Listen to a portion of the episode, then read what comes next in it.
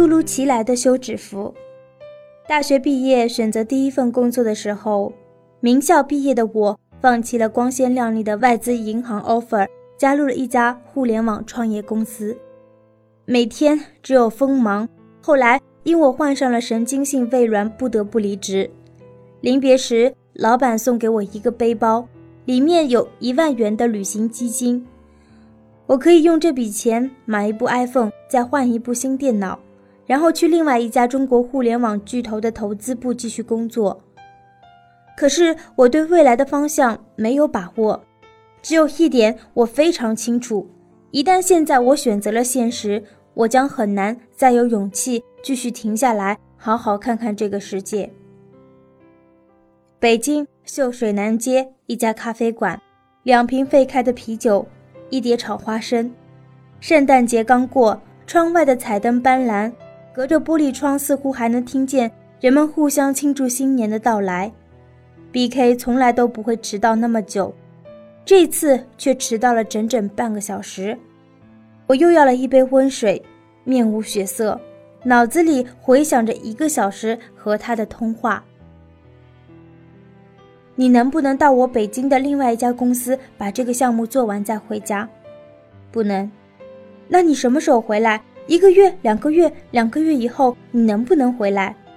我不知道。你不会在家待上两个月吧？你要去哪里旅行呢？我不知道，拉萨吧，也许。好，我知道了。想到这里，胃又猛地疼了一下，我赶紧把温开水杯抱在怀里。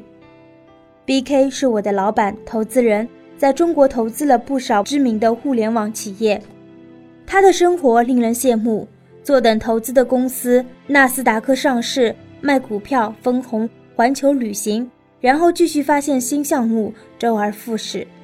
我是他的助理，跟着他跑了不少美国的驻华投资机构，为所在的一家互联网公司融资。不久前还代表他参加了一个著名的美国投资机构举办的高端洋气上档次的见面会。我一边晃着高脚杯，一边用英文熟练的。跟各种 CEO 高谈互联网创业的商业模式，听着 CEO 们的赞扬，说毕业一年半就能达到你这样的高度，真不错。我也需要你这样的一名助理。每当这时候，我就会故作谦虚地说：“哪里，您过奖了。”可内心还是不禁暗自窃喜。是的，好歹我也算是名校毕业，毕业的第一份工作在外资银行。和互联网创业公司里选择了后者，原因很简单，我无法忍受每天穿着西装坐在银行里跟各种穿着西装的人打交道。可有一天，我突然发现我又穿上了西装，浑然不觉。穿着西装做报表，穿着西装调财务模型，穿着西装在北京 CBD 的投行办公室里跟一帮沃顿。斯坦福、哈佛的 MBA 打交道，好像自己也即将成为那样的成功人士。二零一一年底，我所负责的公司融资项目宣告失败，我也无法再忍受公司内部的权力斗争，更无法原谅自己为项目成功而编造的太多善意谎言。我患上了神经性胃痉挛，常常彻夜无眠。有一天。我在公司楼下的药店买药，听到了卖药的大姐说起一名北京的女生因工作过于劳累患胃癌去世的消息。我颤抖地接过她递来的药，听她跟身边的另一位大姐说，那女孩才十九岁，就这样没了，心里蓦地一惊，喃喃地回了一句：“我今年也十九岁。”大姐看了我一眼，再看看我手上的废药，都纷纷摇头。走出药店，独自走在寒风瑟瑟的北京 CBD 商圈，我忍不住不停地问自己：这样值得吗？如果我是那个女孩，如果我明天就要死去，这样的一生值得吗？若是能够幸运地继续活在这个世界上，融资失败后，我应该做些什么呢？我明明不喜欢穿西装，为什么现在还穿着西装在这儿买胃药呢？我在北京已经待了整整六年。呼吸着 PM 二点五，蜗居在租来的房间，每天花两个小时上下班。如果我明天就这样死去，我会后悔吗？突如其来的急促脚步声打断了我的思绪。B.K. 背着一个大包出现在我的面前。Merry Christmas！他把大包放在我的面前，那是一个红色的登山包，最上面那个袋子鼓鼓的。这是送你的圣诞节礼物，打开来看看。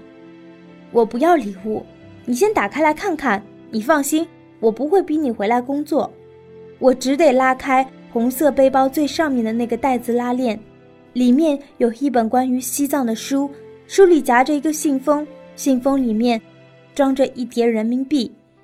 你应该知道，我也常常环球旅行，也去过西藏，所以我知道去旅行需要什么。B.K. 喝了一口冰啤酒，一边往嘴巴里塞了一粒花生米。谢谢，但是我不能要。你发现这个信封里还有一个信封吗？我翻开那个信封，里面还有一张港币、一张英镑、一张台币，还有好多我无法辨别的国家的纸币。我希望你这一生能够去更多的国家，去看更广阔的世界。你一直不喜欢做金融，虽然你能把它做好，但是你已经十九岁了。对自己的生活和事业要有一个规划，要好好想想接下来的路要怎么走。我点了点头，盯着那本书，封面上的字格外的显眼。谢谢你，B.K。我只是想要趁这段时间好好休息，随便完成我的一个梦想。我也喝了一口冰啤，胃却不再那么疼。那祝愿你所有的梦想都能实现，旅行愉快，还有早点回来。B.K. 举起喝了一半的啤酒，Cheers！为我崭新的生活，为我的梦想，一切将从这个红色背包开始。